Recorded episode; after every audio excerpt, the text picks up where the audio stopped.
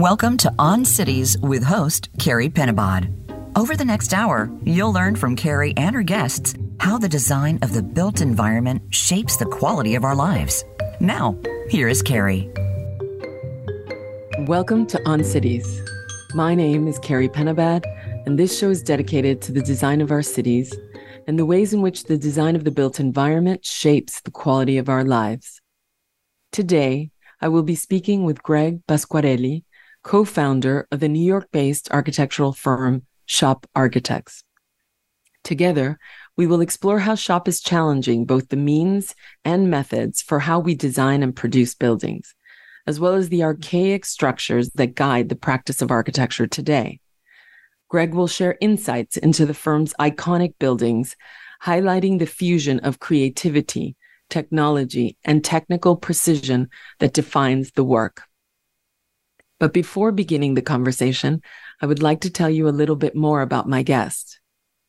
Greg received a Bachelor of Science from the School of Business at Villanova University and a Master's of Architecture from Columbia University. He co-founded the firm of SHoP Architects in 1997, and since that time, the firm has grown from a small design studio based in New York City to a leading architectural practice with a global footprint. I would like to highlight a few of the firm's notable projects, which include the Barclays Center at Atlantic Yards in Brooklyn, the 2-mile Esplanade and Park along the East River in New York City, the Innovation Hub Government Complex in Botswana, the super tall Pencil Tower at 111 West 57th Street, and the recently completed Uber headquarters in San Francisco. In addition to his active professional practice, Greg is an adjunct associate professor of architecture at Columbia University, and he has also taught at Yale, at the University of Virginia, and the University of Florida. He has lectured globally and has been featured in leading periodicals, including Architectural Record, The New Yorker, The New York Times, Wallpaper, and Wired Magazine, just to name a few. Greg, welcome to On Cities. It is a pleasure to be speaking with you today. Thank you very much, Carie. It's a pleasure to be here. So, Greg, I begin usually by asking my guest where they grew up in an effort to understand how our early childhood experiences help to shape our thoughts about cities and the built environment. So, Greg, where did you spend your formative years, and how do you think that it influenced your thinking about the world?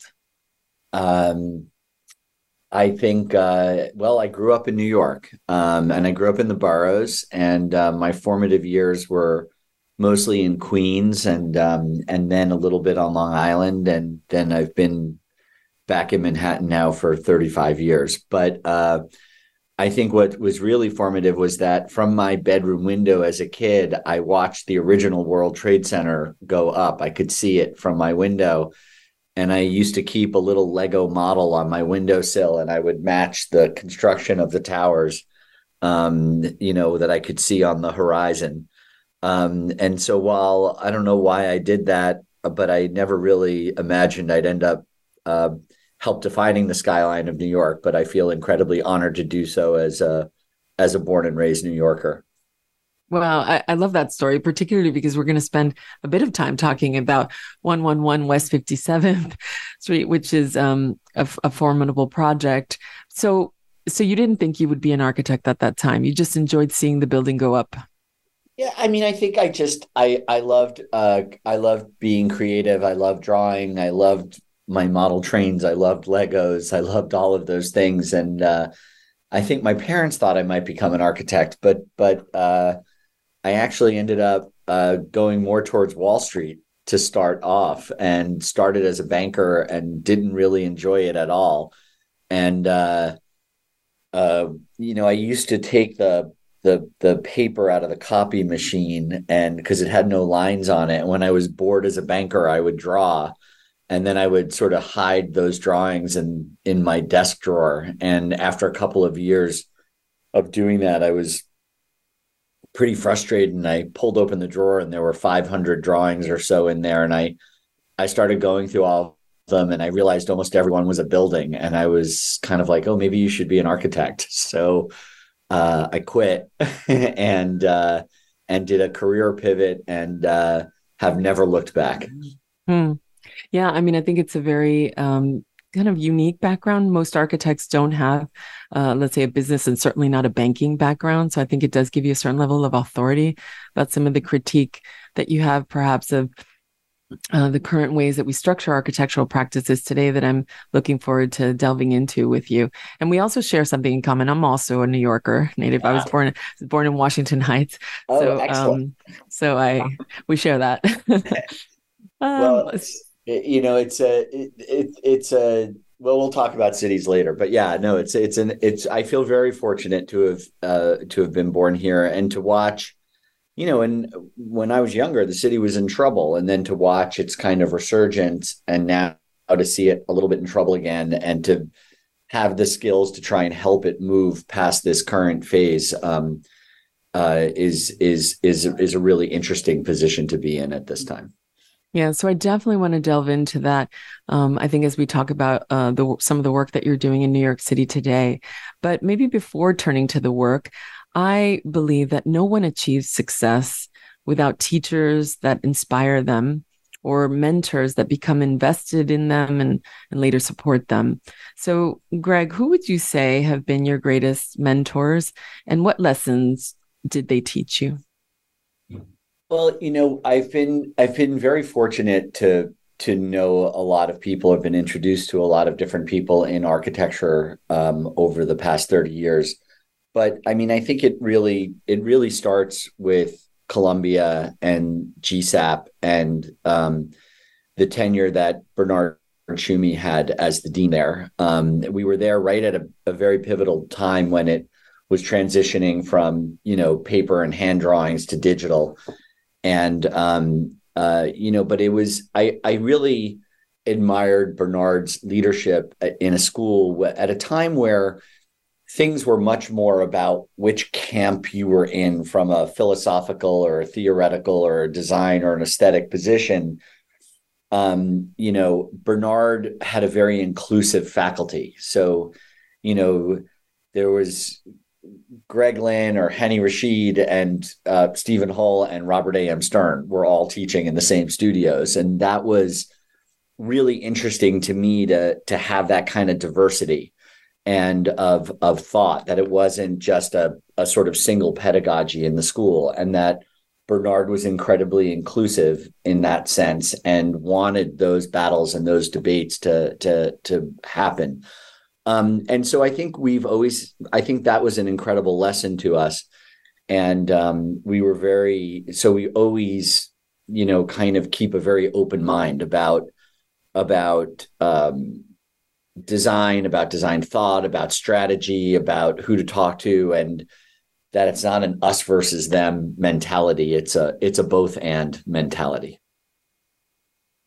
I think that's that doesn't happen very often, but when it does, I think it makes all of us better, in fact. So thank you for sharing that. So maybe we can turn to your work specifically, because I would say that from its inception, SHoP Architects has questioned the means and methods by which buildings are designed and produced. Early on, the firm looked to other industries to help guide its thinking about the current making of architecture. Why did you do this, and what did you learn through this exercise?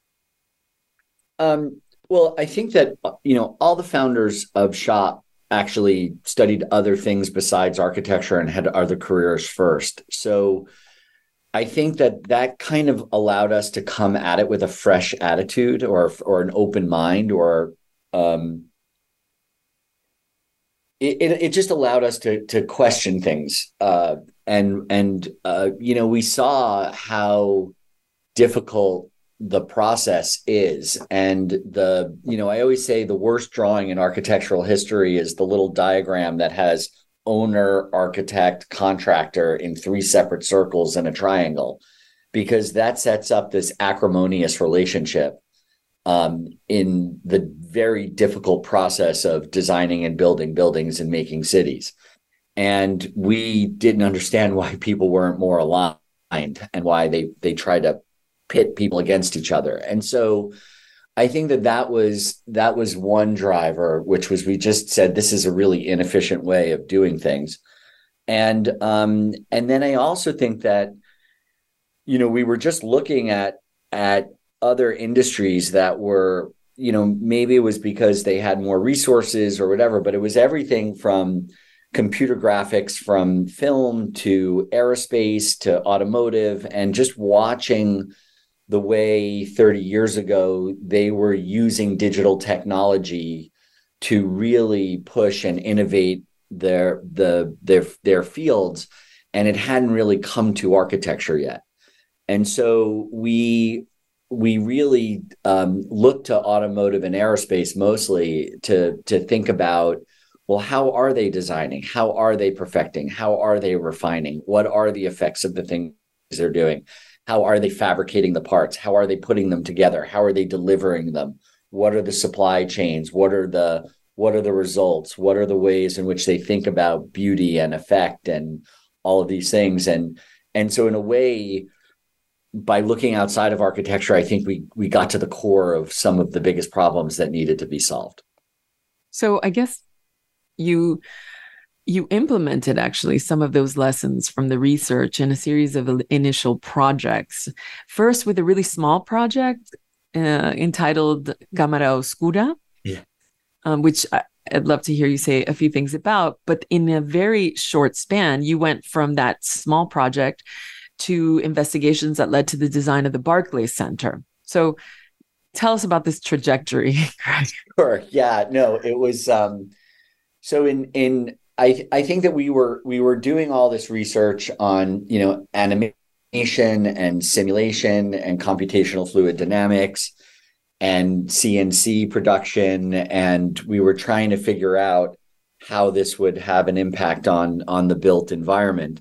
And, you know, I think it really kind of started with our PS1 project. So we won the little PS1 competition in 2000 and did the Dunescape Pavilion, which was this whole exploration of surface and program and structure being blended into a kind of single thickness. And while it was all digitally modeled, you know, we made it out of a very tactile material, which was 2x2 cedar sticks.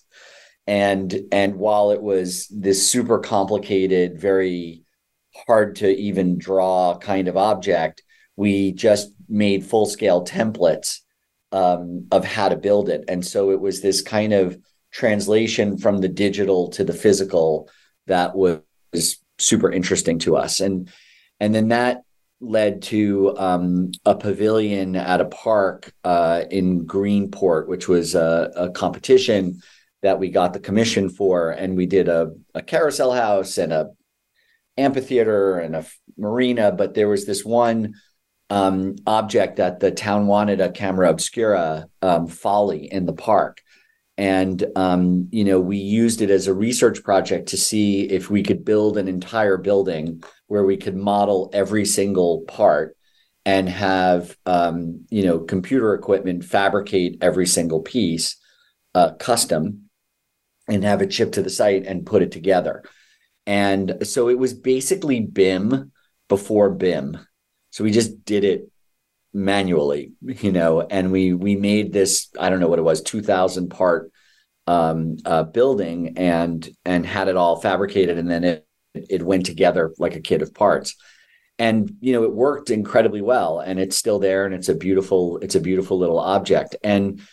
And then that led to the Porterhouse, which was a building we did in the meatpacking district early in our career, where it was a historic brick building, and then we did a air rights transfer and a cantilever and built a kind of contemporary building on the top.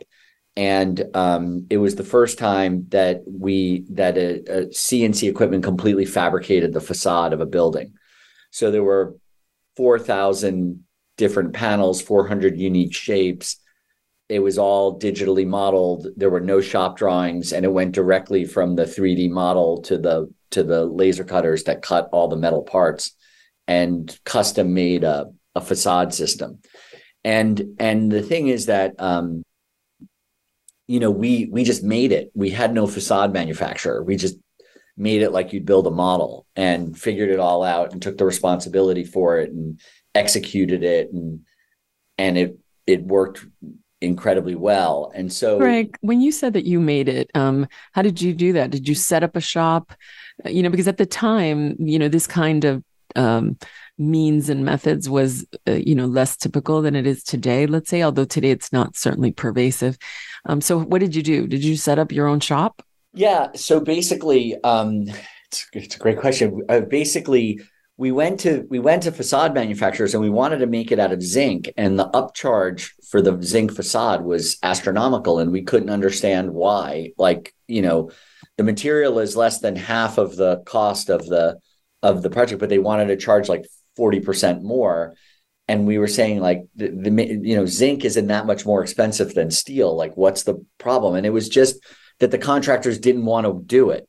So they were just charging premiums for what they perceived as a premium material.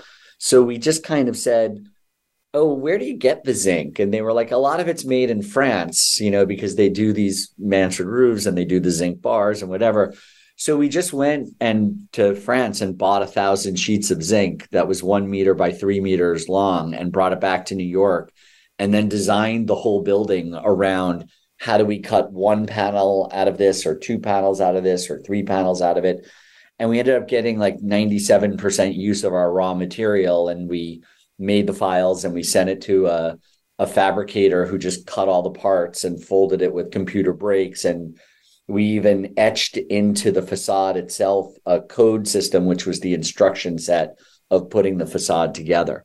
So we literally, and then we just wrapped the building with a roofer, did the fully adhered EPDM waterproofing, and then we had a carpenter hang the custom zinc panels on the building, and it went together beautifully. And it goes against every rule in the AIA handbook of what you should and shouldn't do when it comes to means and methods. Yeah. And for those that are in the audience that are not architects, that would be the American Institute of Architects. And there's a very clear separation between the architects and involvement in what you're describing, which is means and methods. And I think we're going to dive into that a little bit later. But let's keep going with the trajectory of projects. I interrupted you there, but it eventually led to the Barclays Center, which is, an enormous leap, both in scale and complexity. So can you, how did you get there?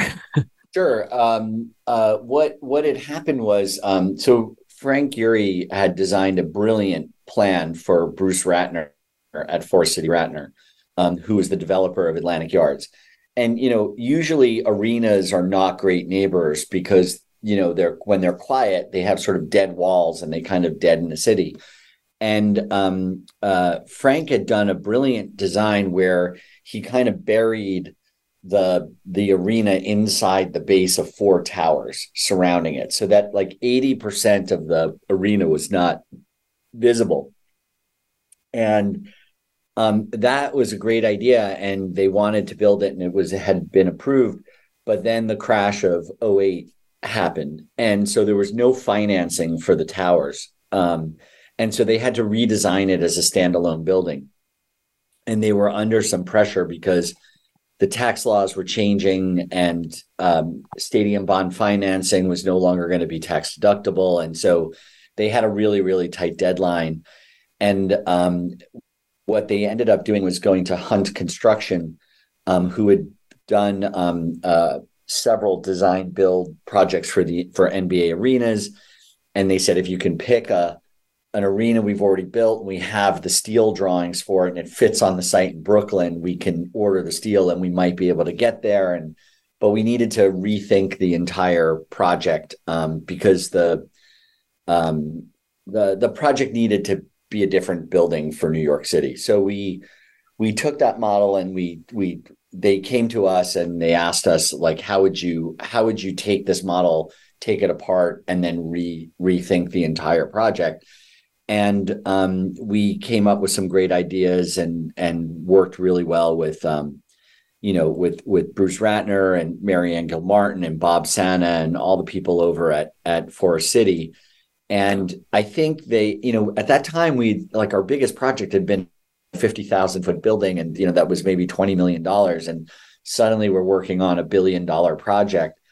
And I think the thing that convinced them that we could do it was they couldn't believe that we had taken the risks and gotten so into the details of means and methods and how to deliver and how to design using these emerging technologies and how to actually figure out how to put it together, that gave them the trust that we could pull it off at a much larger scale.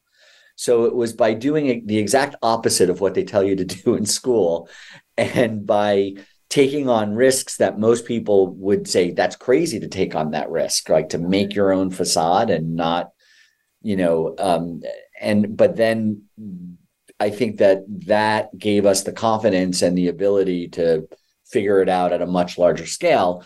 And we ended up creating a joint venture with the facade manufacturer of the Barclays Center and figured out how to build that weathered steel facade, which has 11,500 different shaped panels, and is quite a remarkable feat, and was delivered on time and on budget.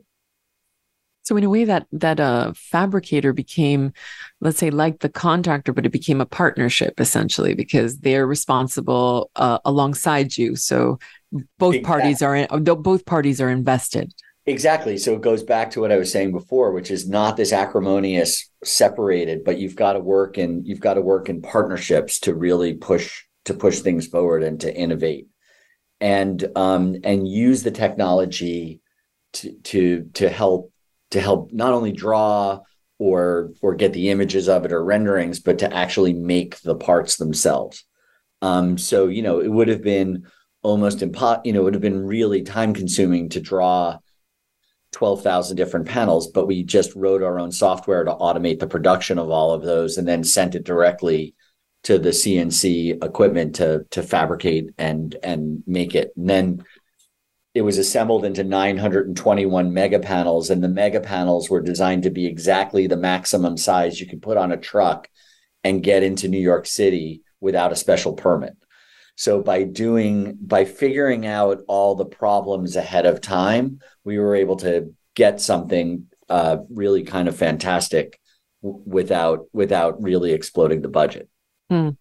Yeah, it's interesting to hear, because I in preparing for this conversation, I heard that, aesthetics, or let's say a predetermined image, doesn't guide the work. You sort of analyze the materials and methods, although somewhere along the line, I think there is a formal decision that is made. But what is interesting is that there is the kind of modular aesthetic. All the projects are module to some degree, from small to large. And then the capacity or the maximum allowable dimensions of the materials that you choose oftentimes set that module. And then it's put together very much like you were saying earlier, like the automotive industry will put together a series of parts to create a whole. So I think it's interesting to hear how that gets developed in multiple projects.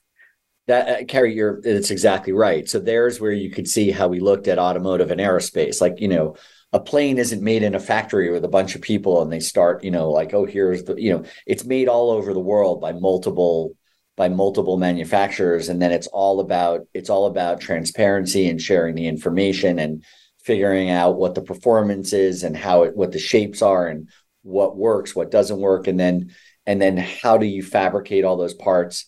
How do you do it simultaneously? And how do you bring it together in an efficient way to make the best product possible? But I'm curious though, Greg, how do you make that first initial decision about what it should be made with? Oh, that's a great question. We just make it up. We kind of sit around the table. I mean, it's just an exploration where we think about the site, we think about the context, we think about the history or the city that we're in or what we're doing or what the building is, and start to just say like, well, what would be appropriate here, and appropriate given, let's say, the historical context of the place or the materialities used or the materials used in that place. Yeah. Or even just what we're kind of interested in that, like in exploring. So, when we did the American Copper buildings, these were two towers kind of on a waterfront in a sort of sleepy part of Manhattan. And, we knew that they were going to be these objects on the waterfront, on the skyline. And it was that was just a matter of what would be a beautiful material that we could watch age and gracefully patina over the coming decades. And that was where this idea of coming up with raw copper that would arrive like a shiny penny, turn chocolatey brown, and eventually turn Statue of Liberty green on the waterfront in New York, we thought would be almost like a kind of performance art piece for the city. And so that was just us thinking about it. When you go to something like 111 West 57th Street, the tower, here we are building on top of, we're building a 1,400 foot tower on top of a landmark. And it's a beautiful landmark building. And the whole strategy was to move the tower on top of a landmark in order to save the beautiful part of the landmark and celebrate it, and then slide the super tall behind that landmark tower. And, but we just said, like, you know, that was why we went to terracotta and bronze. Like, this is an extremely elegant building that's connected to an extremely elegant original landmark that was a Warren and Wetmore building from the 20s, who were the same architects as Grand Central Station. And so, actually, you know what, Greg, there is so much to be said about that project, in fact. And I think what I'd love to do is let's take a quick break, sure, because when we return, I want to discuss the project for 111 West 57th Street that you've just started to describe, because, I mean, it is, I think, if I'm not mistaken, the tallest, most slender building. Yeah. The most, is it the most slender building in the world right now? Yes. Yeah. And I think you had to go through an enormous amount of hurdles to arrive at that final building. And I want to hear that process and learn from it. So when we're going to take a quick break, but when we return, we'll have the opportunity to talk more with Greg Pasquarelli from SHoP Architects on many of the iconic buildings that they're building today and his critique about the contemporary structure of architectural practice. So do not miss the second half of this conversation. We'll be right back.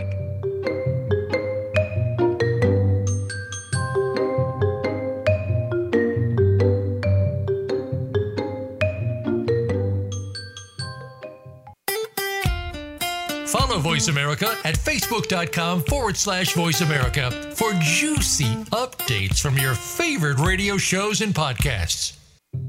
Did you know that the quality of our daily lives is directly influenced by the design of our built environment? Our homes, our work, the way we move, and where we play are all shaped by the design of our cities.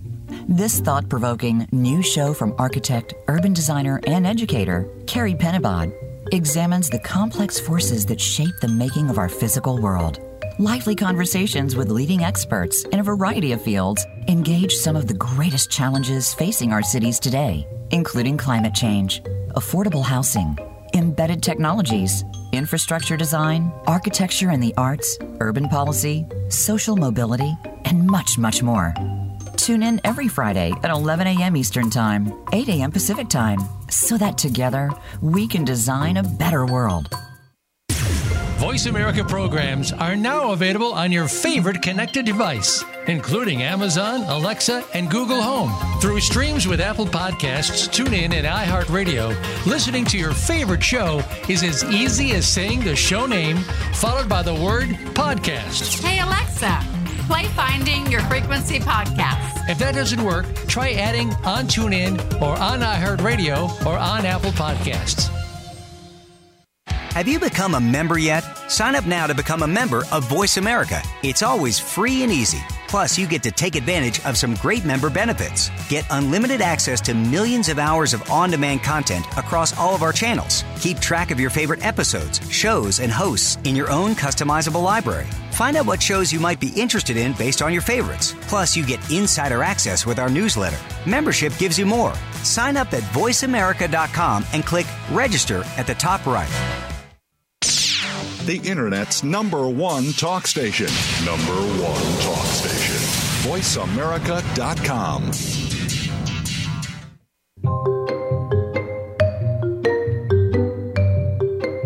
Welcome back to On Cities with Carie Penabad.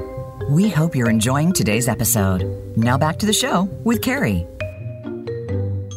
Welcome back. I'm continuing my conversation with Greg Pasquarelli from SHoP Architects. And just prior to the break, we were starting to talk about the iconic building for 111 West 57th Street. And it can be said that New York is the bedrock for building tall. And your work is certainly contributing to the transformation of New York's skyline. So Greg, tell us, can you describe 111 West 57th Street to us and how it came to be? Sure. So our client, Michael Stern of JDS, purchased a very small plot on 57th between 6th and 7th Avenue and all the adjacent air rights, and then eventually purchased the landmark Steinway building where Steinway pianos were sold for about a century. And he could have, as of right, built on the neighboring building and just gone straight up. That's what the zoning allows. But it would really have kind of obliterated the beautiful tower on the historic building. And so we looked at all the different ways to play with the existing underlying zoning, and went to landmarks and said, if you allow us to build not next to the landmark, but actually on top of the landmark, but slide the tower around the back of the landmark, 16-story tower, it will celebrate the landmark better than building next to it. And which sounds a little counterintuitive, but landmarks agreed. And so it became this extraordinary narrow footprint that's basically 60 feet wide by 80 feet long, tower that then comes up through the landmark. And our idea was to take the sort of historic way of thinking about the tower with setbacks, which is how people deal with it, sort of the wedding cake effect. The kind of contemporary way that people have been dealing with light and air coming down to the street is sort of folding the tops of the buildings along what are called the sky exposure planes. And you could see that in a lot of buildings. And this was a building where we said, can we do both? And can it be this feathered setback situation that relates to the DNA of the historic towers of New York, but does it in an incredibly contemporary way? And then the building, so an aspect ratio of a building is its width to its height. So anything that's 1 to 10 and under is considered a standard building. Anything taller than 1 to 10 is considered slender. If you get to 1 to 15, it becomes exotic and very difficult to build. And some of the most slender buildings in the world are some of the apartment towers in mostly in Hong Kong.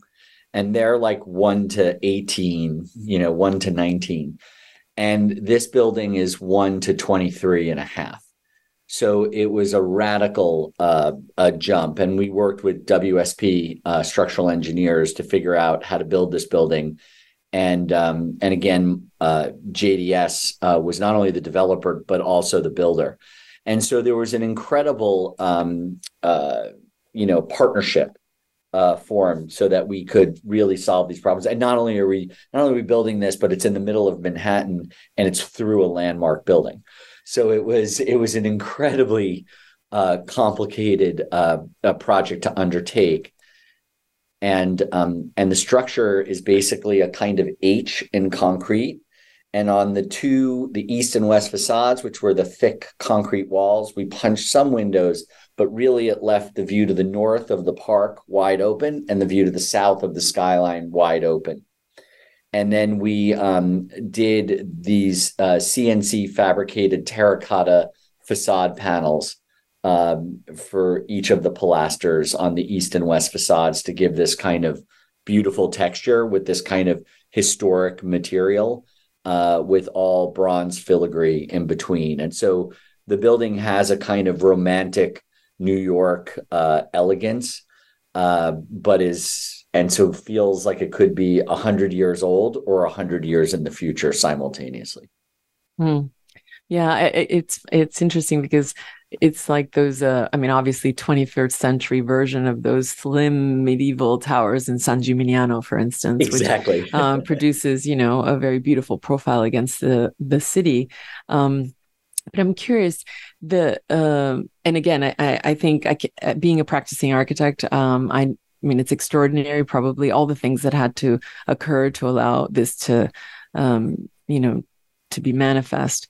At the end of the day, it produces, is it like 50 apartments, Greg, that are in this building? It's only 60 apartments in the building. 60 apartments. Yeah. Yeah. And so I think formally, at least my sense has been that, architects love the building, and I believe it's, a beautiful kind of figured building against the sky as you describe it. But I was curious because the American writer Joseph Campbell famously stated that you can tell a lot about a city or what drives a city by its tallest buildings. And so I'm curious from your perspective, what you think this building says about contemporary New York, because as you mentioned earlier, it's going through, and maybe it's unfair for me to ask this of you because you're an architect and you're, but it's going through these dramatic kind of social challenges, right? Sort of need for housing. There's some continued unrest because of the political situation. And so some have critiqued towers like this, not yours specifically, but towers like this, that it serves, very, very few. Yes. So do you have anything to say about this? Yeah, I mean, absolutely. So, we're acutely aware of what the current situation is and think that a lot of the criticism is warranted. And, but the fact of the matter is, I mean, we do a lot of affordable housing. We do a lot of market rate housing. We do some super luxury housing. This happens to be super luxury housing. One of the things that we speaking with our client, we said, look, 60 extraordinarily wealthy people are going to get to live in this building, our families and but 8 million of us have to live with it every day. And you need to spend at least as much on the outside as you do on the inside. And our client, Michael Stern, completely agreed. And that's why we have that extraordinary facade. I mean, it would be far more cost effective to have, wrapped it in blue glass and just let it be, another one of these towers. And Michael had that commitment, also a New Yorker, to make something that was also a gift back. But we do understand that. And I think, most of the buyers in 111 are American. They get the connection to the history of New York. They get the quality of the materials. Bill Sofield did spectacular interiors on this building. There are some amazing details on it. Even the door handles are custom bronze door handles that are the shape of the tower of the building in and of itself, so that every time you open a door, you've got the tower in your hand. At the same time, we spend the same amount of time and effort in doing affordable housing. And good design can be done at every single budget level. And that's incredibly important. And we're working on affordable housing projects all over the city. And some of our affordable housing projects people look at and have no idea that they're affordable housing projects. They look like market rate housing because of the effort and time that we put into it to make sure that it's high quality, great materials, great space, and great public space to become good neighbors. And so it's fun. I want to think about the whole spectrum. Yeah, I'm glad that you mentioned it because oftentimes, of course, the super tall gets a lot of attention, whereas the more affordable housing projects are part of the fabric of the city, as most housing is, and can and oftentimes is backdrop, as it should be, in large part. So I'm glad that you could round out the discussion of housing in that way. So maybe we can turn to one other project, Greg, which you've been working on. And in fact, your company is working with arguably some of the most innovative companies on the planet, like Google, and you recently completed a headquarters for Uber. And through this work, I think you're exploring what the workplace of the future might be like. So can you share the lessons that you learned through perhaps a description of the project for Uber headquarters in San Francisco? Absolutely. So, I've been saying this to my students recently, just that, as an architect, you're working like what the public sees is what the architect was working on 5 or 10 years ago. And you have to try and think 5 and 10 years ahead all the time. So I've been saying, you know, my head's in the 2030s right now and trying to figure it out. But a decade ago, we were really working on this idea of not being in these hermetically sealed environments, especially in office space. And, you know, so many of these buildings are these sort of taut glass skins. It's all reliant on mechanical ventilation and HVAC systems. And we had been battling constantly about bringing nature into the building, having windows and doors that open, having indoor-outdoor space.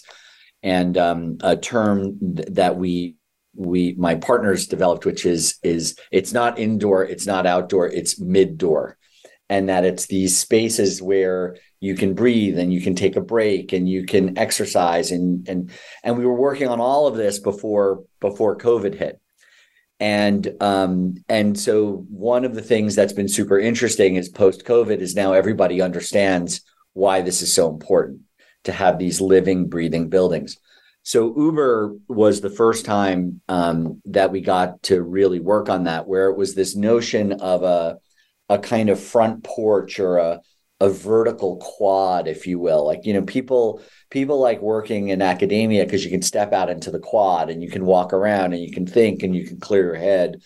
But that's hard to do in cities where you don't have a lot of space. So the idea with a lot of offices is this kind of notion of folding the campus into the vertical skyscraper. And how do you then make the indoor-outdoor quad? And how do you make this mid-door space and this breathable kind of building function? And so Uber understood that and were really supportive of that idea. And so a full third of the building is not even air-conditioned or heated. And it's where all of the collaboration spaces are. So the meeting rooms and everything else. And there are no elevators that are there that are right in that part. So it's all stairs. So it encourages people to be sort of, even though you're in a vertical building, you're outside on a front porch, using the stairs, meeting together. And it does two things. It not only makes a healthier day in the office, but then also when you're looking at the building, the collaboration becomes the action in the facade of the building itself. So the building isn't really necessarily about the architecture. It's about what everyone's doing inside of it. And then that facade on the porch is made up of thousands of bifold glass doors that are all on worm drives, and they automatically sense the climate, the wind direction, the temperature, and they open and close automatically to temper the space on that front porch, if you will. And so it's this incredible breathing building. And, you know, and then it opened in, I guess, 2021 or 2022. And, you know, everyone said, wow, it's the greatest response to COVID we could ever imagine. And we were like, great, we designed it in 2015, but we'll perfect. We're happy to do it. So what we do see in the future is, again, moving away from these hermetically sealed buildings and into this kind of idea of indoor, outdoor space and mixed use buildings, like bringing housing into office buildings. You know, your home office is now, you know, your office is now in your home. And we really see that this kind of blend is what is really where the future is going.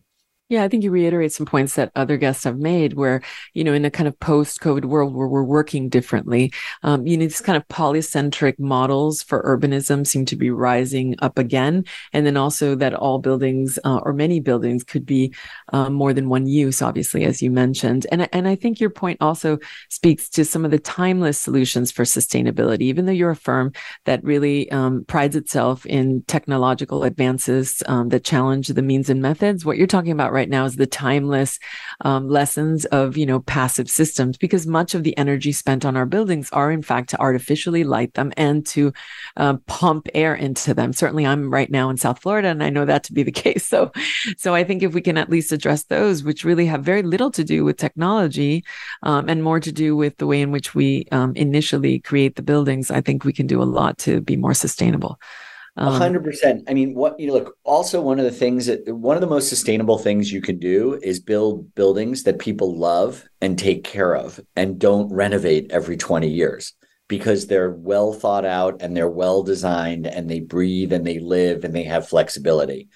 And we love photovoltaics, we love all those technologies, but just designing the building efficiently, beautifully with high quality materials and making something that people take care of has a giant impact on the life cycle footprint of the building.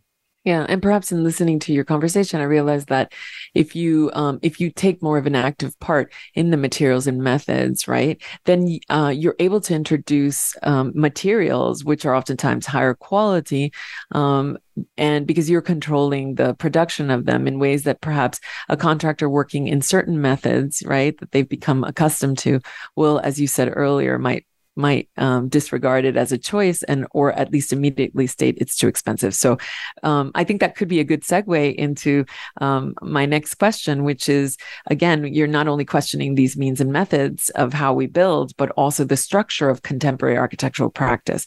And I've heard you state, or at least put into question, the structure of the American Institute of Architects contracts and how we need to rethink the way we work as architects. So I think you were alluding to this earlier, but can you tell us what is wrong with this current model? Well, I mean, look, it's a very complicated and entrenched system. And, but the fact of the matter is, I mean, I think McKinsey did a study a few years ago where they looked at innovation since World War II, and construction was last in innovation of all industries, behind farming. So there's a problem there. And I think that a lot of the contracts are structured in a way, and there's so much liability, and there's so much, it's all set up to finger point. And like that, what's less efficient than doing work to blame other people? Like, take responsibility, take command, have expertise, dedicate the time and figure out the solutions rather than, as they say, cover your ass. So that's where we've always just tried to push the limits of what we could do. There's only so much we could do, but we've spent 25 years trying to do it. And I think the quality of many of the buildings that have been finished so far by SHoP and the things that are under construction right now are proof that the model works, but it still needs a tremendous amount of innovation in the future to make a better built environment. It's tough to build, and it's tough to build in these cities. And the way that the methods that we use, I think, are antiquated and causing huge problems on every facet of the AEC industry. Yeah, and perhaps this type of or this way of making buildings, I think right now might be explored at the kind of ends of the spectrum, although I think you said you're also doing affordable housing and perhaps using the exact same techniques for these kinds of projects, because one question is it only in the, kind of billion-dollar budgets that one can explore these techniques, or are they as meaningful in, let's say, lower budget projects? Carie, I think you're hitting something that's really important. In fact, I think they're more necessary in the budget projects, because what we're trying to do is figure out how to squeeze make every dollar go as far as possible for quality materials and quality design and quality space at any budget level. So it's really about intelligently using whatever amount of dollars you have to spend. It's not just for the really high luxury products at all.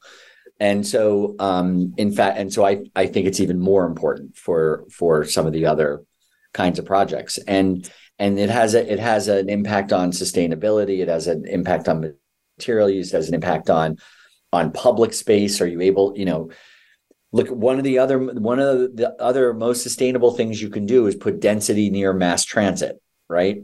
So if we're going to live in these dense packed cities, you better have really high quality public space.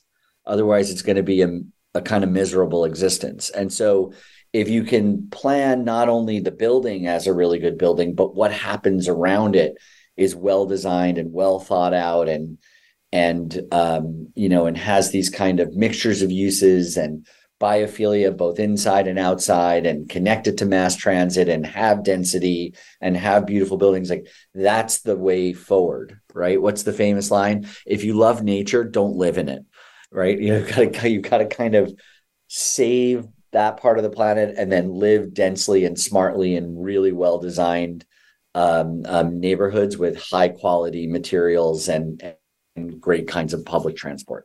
Yeah. And I think you also explore other kinds of models. I know we're coming to the end of the conversation, but you've also taken equity positions in your projects, meaning that you're not just rethinking the means and methods, but even the way in which, firms can get paid. I think it's important to also just touch upon that because I think we do have to be creative. Of course, that involves more risks.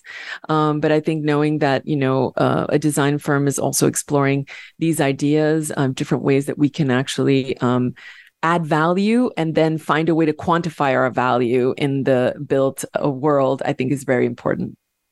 Yeah, well, I mean, we've tried many models and sometimes they've succeeded and sometimes they failed. And that's okay because we learned something from it. And, what we learned was that the more we were at risk, the more design freedom we had, because the clients or the partners really tried to really trusted us when we were at risk with them. And so sometimes it succeeded and sometimes it didn't, but that's okay. Yeah. And that's important, I think, for all to hear.